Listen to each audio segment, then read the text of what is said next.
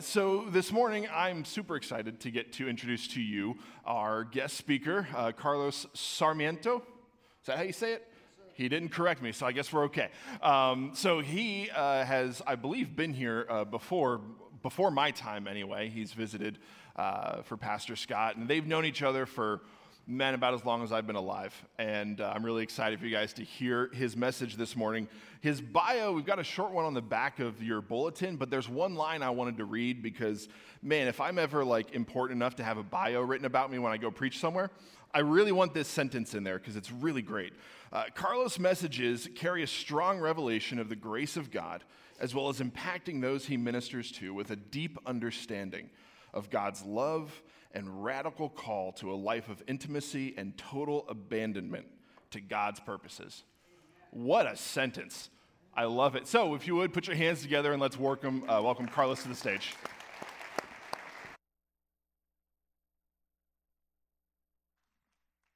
Amen. Well, Holy Spirit, we welcome you in this place. You are the great teacher, you're the great revelator, and you always love to brag about Jesus. So we pray, Holy Spirit, grant us eyes to see and ears to hear, and let us see Jesus this morning, Lord. Let not a man, a woman, let not a singer, musician, or speaker be magnified in your sight, but Christ and Christ alone. So we welcome you in this house. We thank you for the presence of the Lord. And we know that your word says that where the Spirit of the Lord is, there is liberty. So we welcome the freedom and the liberty for you to speak and move as you choose. We vow to give Jesus all the praise, all the glory, and all the honor. And all of God's people said, Amen. Give the Lord a shout of praise if you believe that in the house this morning. First of all, let me say, what a privilege it is once again to hear you worship. Uh, you know, Bruce and Lisa, my wife Emily is over here, so give my wife a big God bless. Amen. So we served together for several years. I was on staff full time with Pastor Benny for nine years. Scott was about maybe a little bit less, seven years on staff. And you guys, of course, are still with Pastor Benny, per se. But uh, it is a privilege and an honor. I just, your voice has always been so powerful. And so thank you for your beautiful worship. Worship team was wonderful. God, can, you, can we say thank you for the beautiful gift that you guys have in this house? Amen.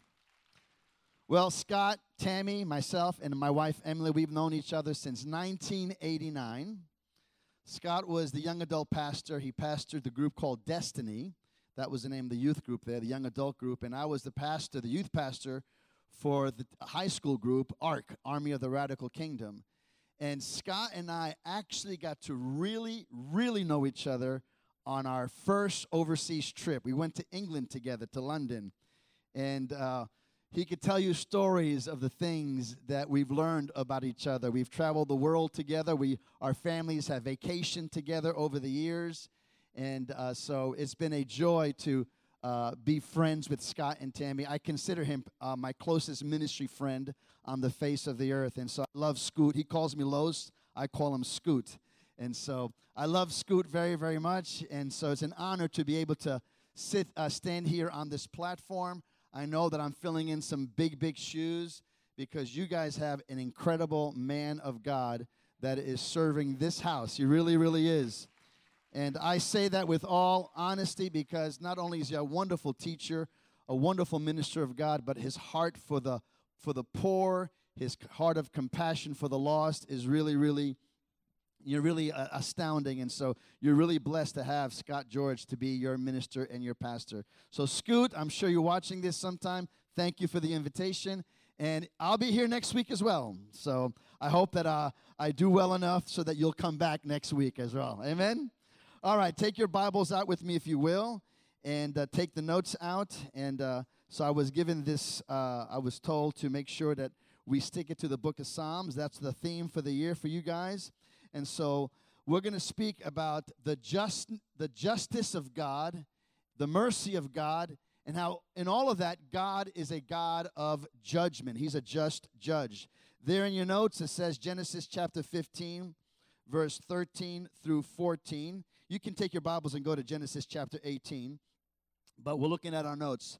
Genesis 15 verse 13 through uh, 14. It says this Then the Lord said to Abram, Know for sure that your descendants will be strangers in a land that is not theirs, and they will serve them, and they will afflict them for 400 years. Also, the nation whom they serve, I will judge, and afterward they shall come out with great possession. A few things here about this God that we serve. Yes, He's a God of mercy, but sometimes we forget that He's also a God of justice, especially in this day and this hour where there is. Uh, I, I don't think I could recall ever a time in my lifetime. Uh, I'm a young 61, so, but in my 61 years of living, I don't recall a time where there is so much pressure coming against the church, so much pressure coming against the body of Christ. And I, I'm convinced by reading scripture and knowing the heartbeat of the Lord that God is very much aware of what's taking place in the nations of the earth. He's aware of our plights, He's aware of our circumstances. Why? Because He is aware of His covenant promises that He's made with His people. And so the reason why God is a God of justice is because He's a God of covenant. And we know the story with Abraham and the promise that God gave Abraham regarding the people of Israel. He knew that Israel would be slaves for over 400 years in the land of Egypt. He knew that they would suffer, but he also had in mind the promise that he had for them that eventually they would come out of the land of Egypt with great possessions. And that one day, and we know that day is still to come in the future, that one day the people of Israel, and by the way, we are part of the new Israel today. Israel today is both Jew and Gentile. Amen. We are we have been grafted in to the plan of God. We are sons of Abraham. The true Jew, according to scripture, is one of the heart. It the, the new body, the one body is made up of Jew and Gentile. And one day we will have our eternal home in the capital of the earth, Jerusalem. Hallelujah. God has a plan not only for natural Israel, but He has a plan for the, the, the, the spiritual Jerusalem as well.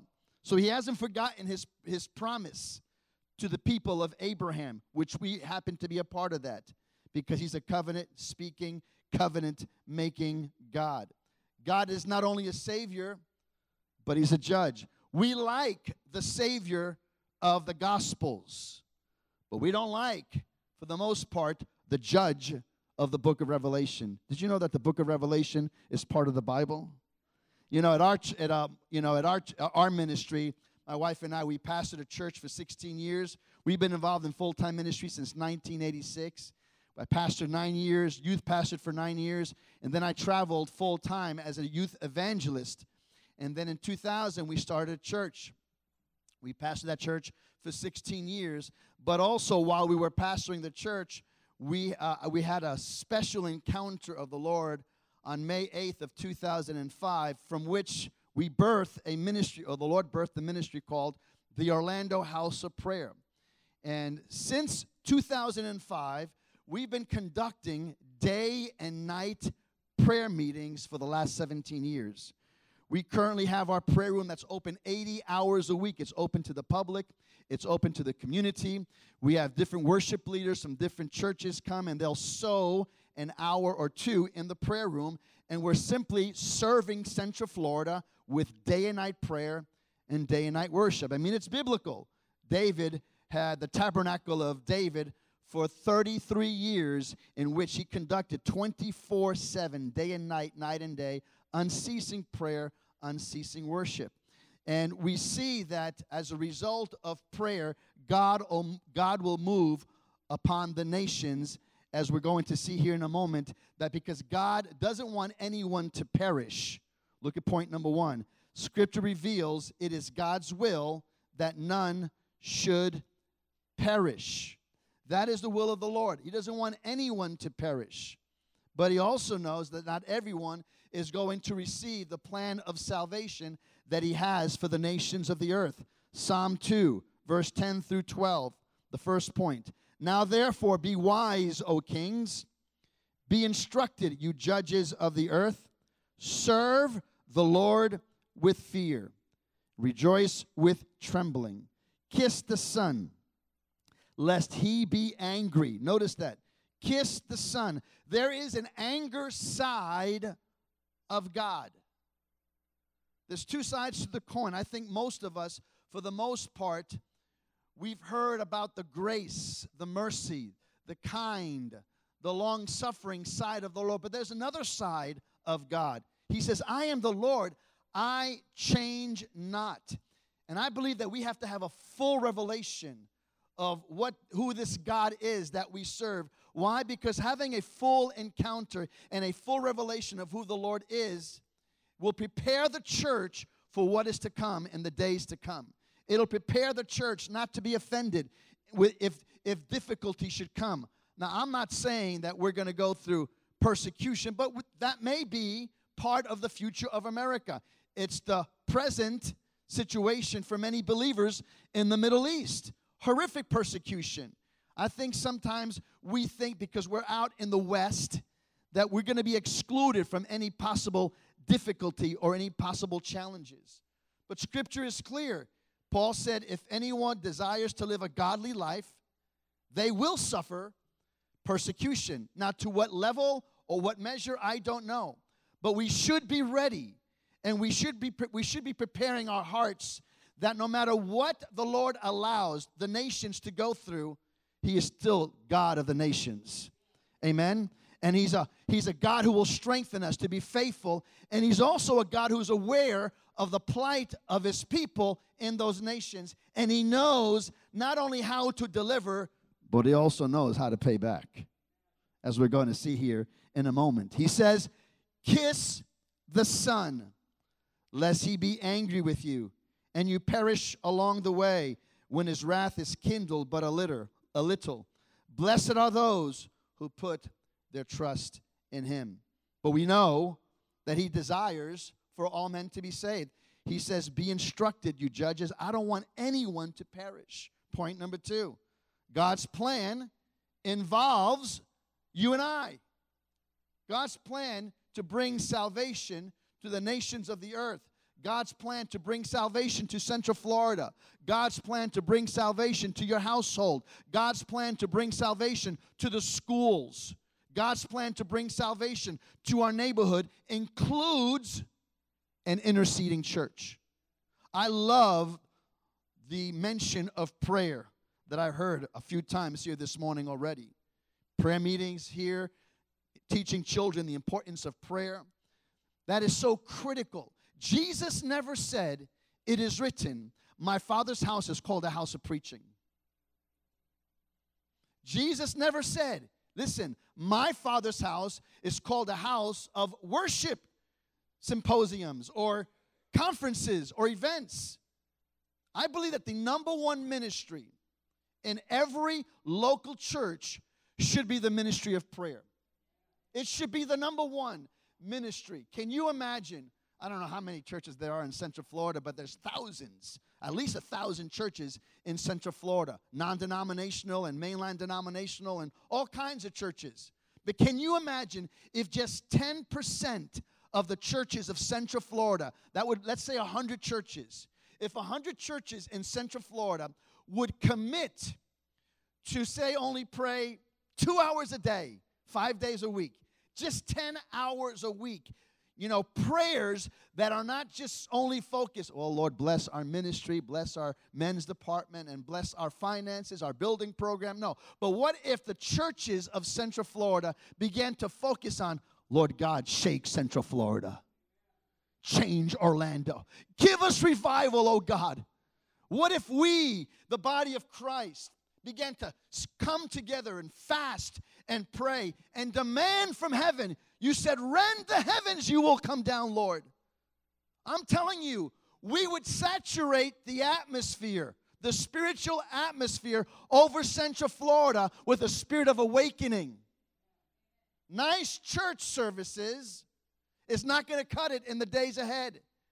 We need a people that are revived. We need a people that know how to decree. We need a people that know how to do spiritual warfare. We need a people that know how to worship God and serve God extravagantly. the first coming of Jesus was prepared by two main figures Simeon and Anna. Simeon was a prophetic voice. Anna was the intercessor, and I believe that there's some, there's some Annas in this house. And an Anna is not a male or a female. It's, there's no gender, and there's a spirit. It comes upon both men and women, young and old.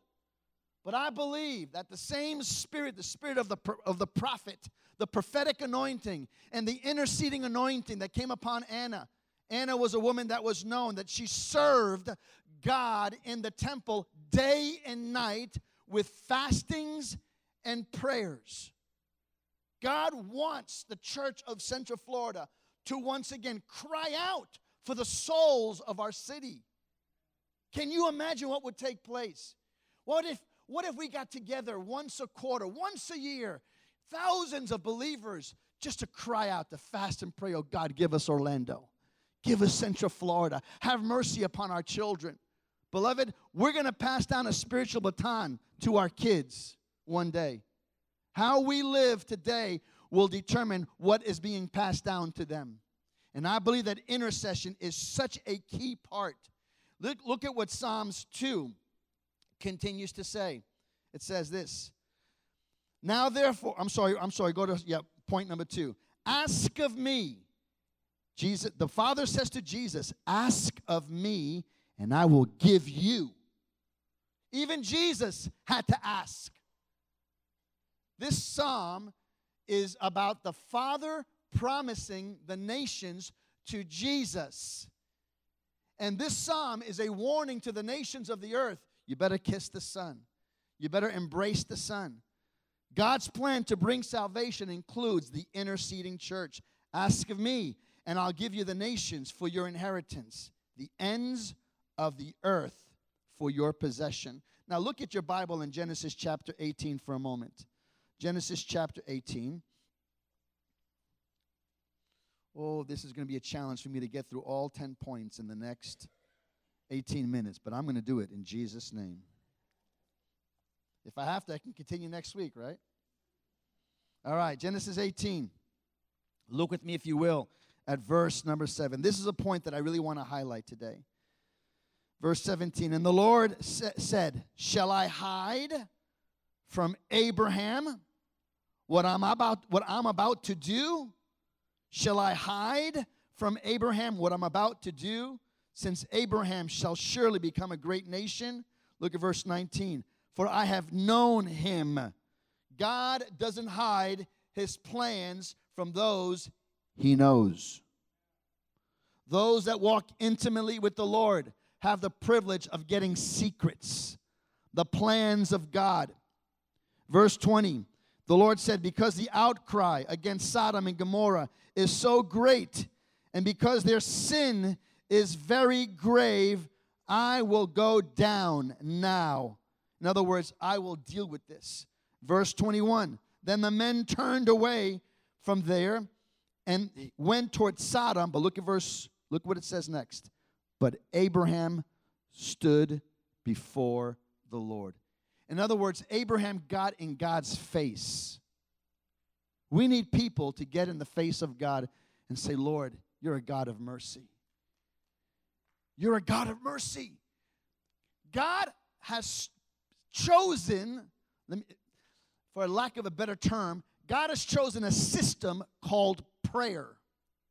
And this system or this method of prayer is the very thing that He is using, He has chosen to limit Himself, if I can say it that way.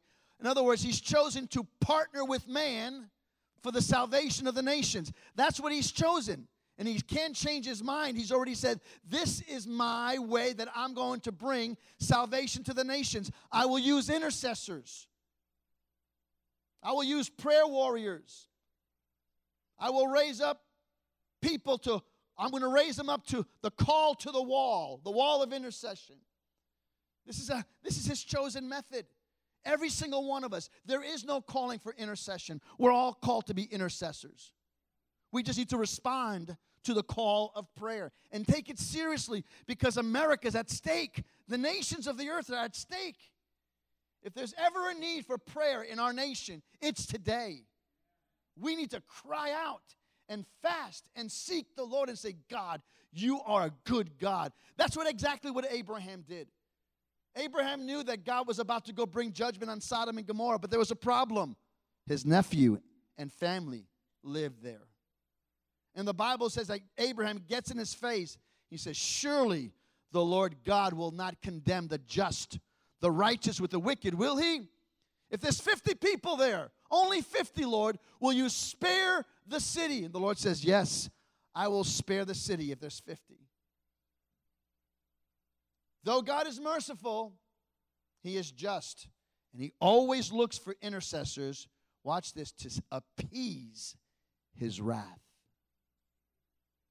God always looks for intercessors to appease His wrath. Point number three. Therefore, you and I, we must cooperate with God's plan by sharing the gospel.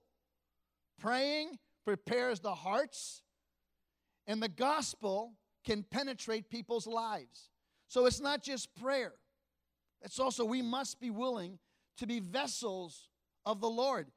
Scripture says, You are not your own, you've been bought by a great price. Our lives belong to the Lord. Psalm 96, verse 2 and 3.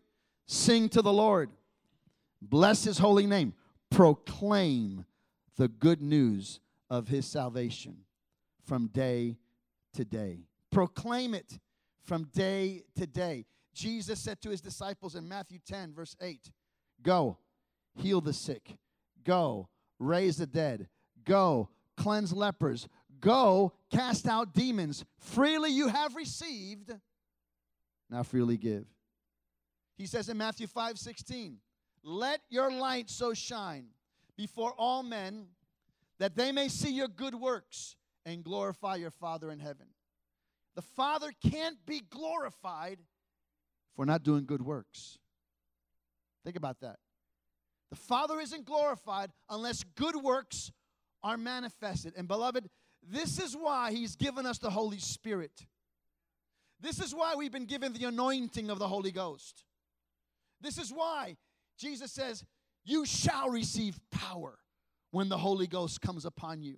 You shall be my witnesses in, Judea, in Jerusalem, Judea, Samaria, and the uttermost ends of the earth. Bible says in Acts 10:38 how God anointed Jesus Christ of Nazareth with power and the Holy Ghost. That's the same word power that is used in Acts 1 8 of the promise of us receiving power, dunamis power, miraculous power. That's not reserved only for Benny Hinn.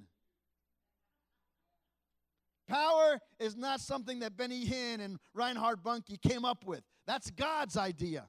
And God's idea was you, you, you, you, you watching on Facebook right now, on social media, you will receive power when the Holy Ghost comes upon you.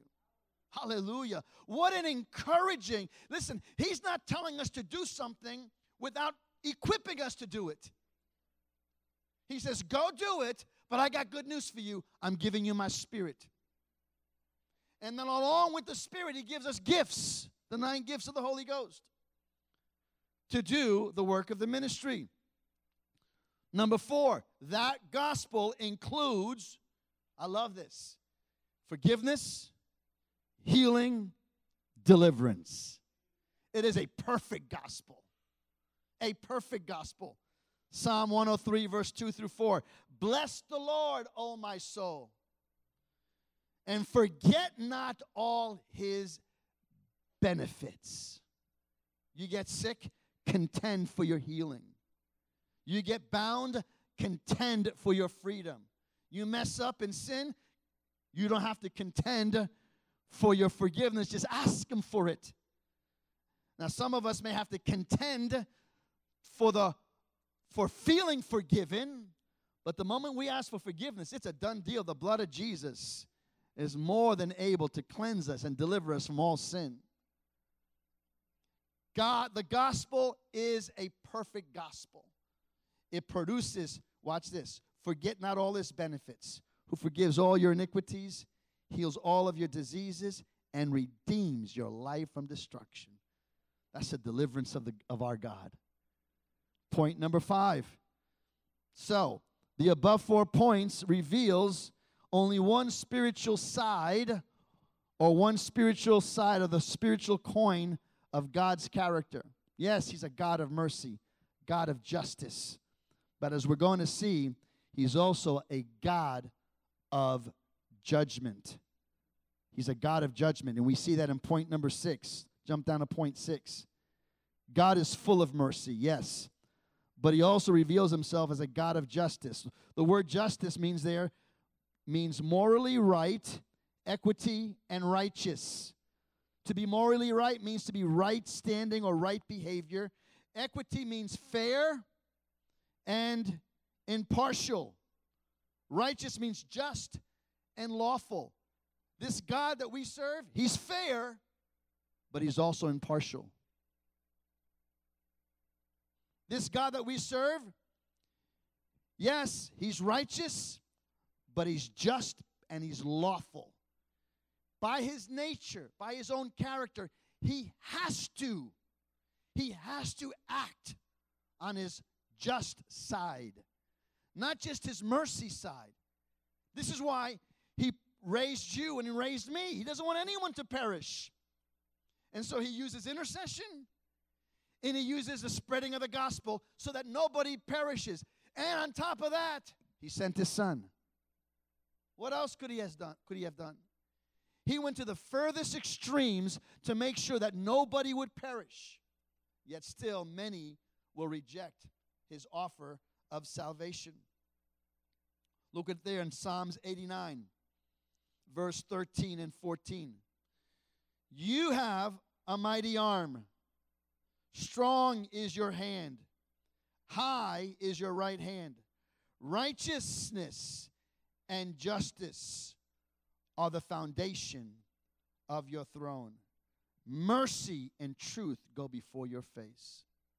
His throne, that is its foundation of his throne, it is righteousness but it's also justice. Think about that. He sits on a throne that is morally right, good behavior, holy behavior, but it's also justice.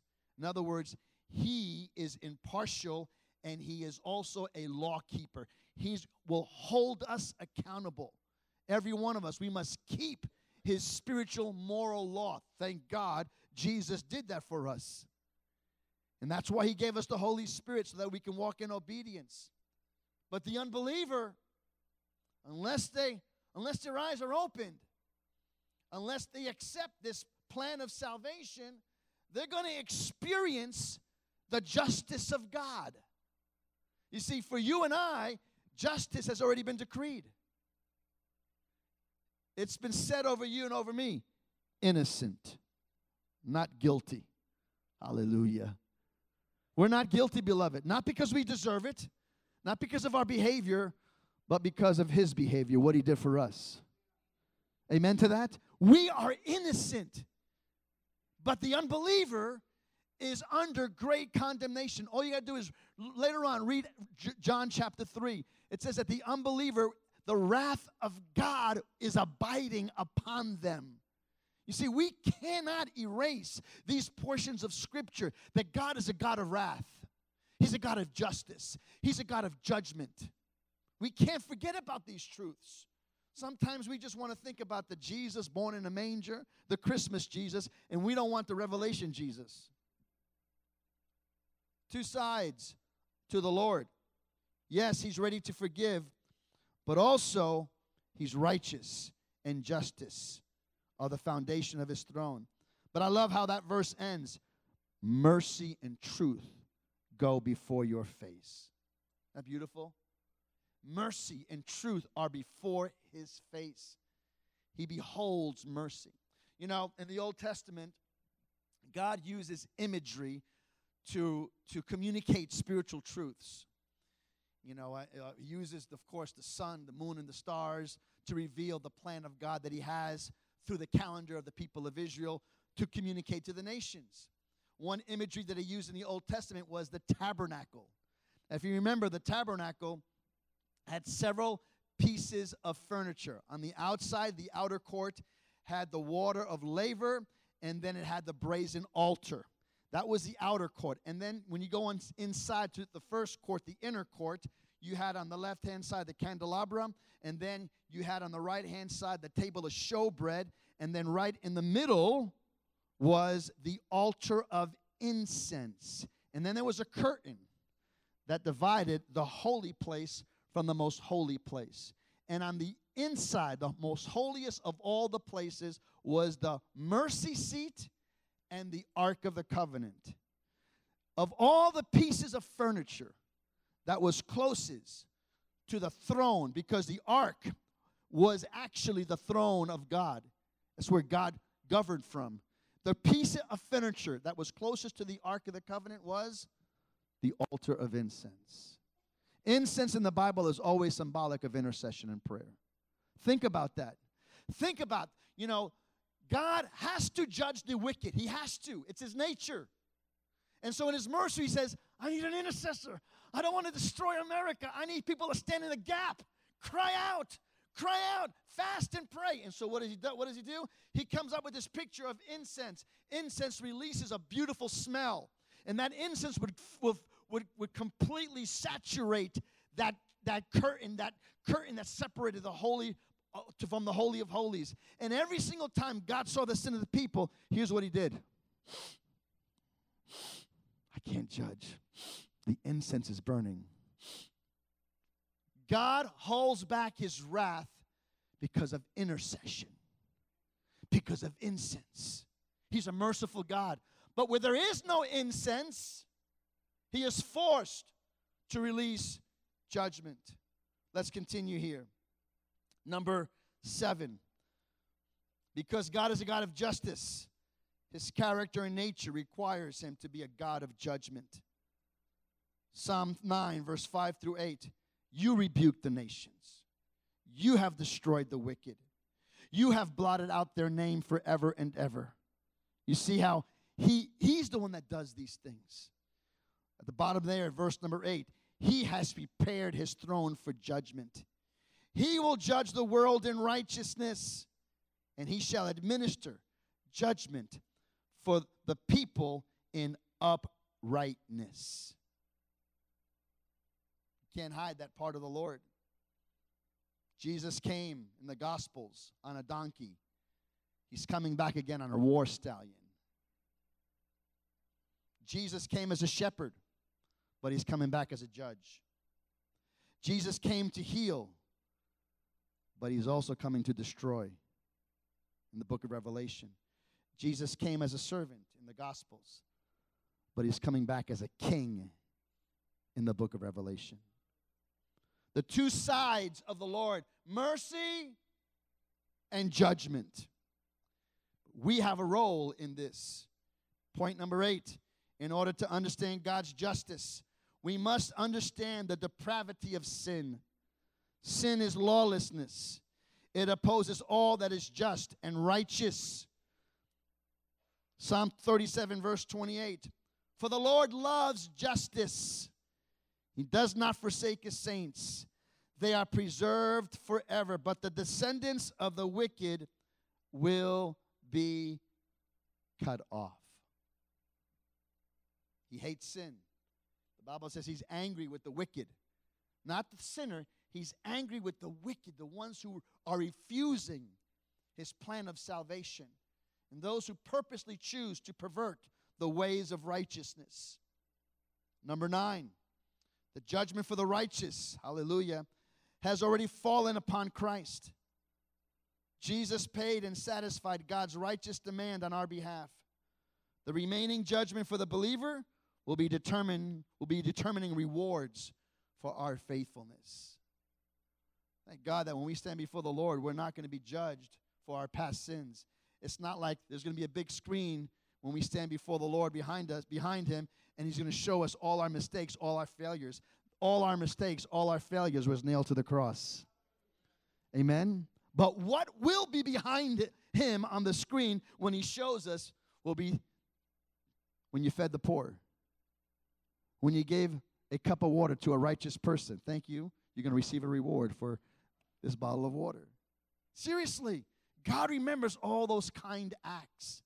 We will be rewarded in eternity. But for the unbeliever, the unbeliever has another thing coming for him. Psalm 58, verse 11. So that men will say, Surely there is a reward for the righteous. Surely he is a God who judges the earth. I bring all these points up in hopes of stirring prayer for the lost, in stirring intercession, in stirring courage to share God's love and His gospel to people all around us. There are people all around us that are about to perish. No matter how young we are, how old we are, God wants to use us. Last verse, number 10. Judgment at the end of the age will reveal God's full wrath upon a wicked world. The writings of the Old Testament prophets and the book of Revelation clearly depict a picture of a holy God coming forth to reward the wicked for their wickedness. This in no way contradicts the God of mercy, for mercy will triumph over judgment. That's in the book of James, chapter 2, it's found that, verse 13. For judge mercy will triumph over judgment to those who put their trust in God. Psalm 28, verse 4 and 5. Give them according to their deeds and according to the wickedness of their endeavors. Give them according to the works of their hands. Render to them what they deserve, because they do not regard the works of the Lord, nor the operation of his hands.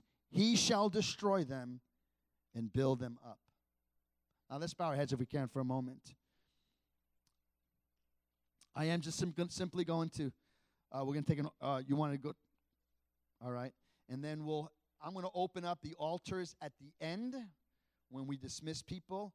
If you're interested to receive prayer, I'm willing to pray for people who are sick, people that need a breakthrough, but more than that, I really believe that there's people in here that God wants to touch afresh in the area of intercession and prayer. I believe that there's people here tonight that the Lord wants to touch you specially again, to give courage once again, to share the gospel with the lost. You know that when someone gets saved, that's judgment because Satan's kingdom has been judged and the power of sin has been broken off of that person's life. When you intercede and someone gets set free, that's judgment on the kingdom of darkness. Judgment has been sent, has been decreed over that person. They're innocent, they're freed. And God wants to do that afresh in the name of Jesus.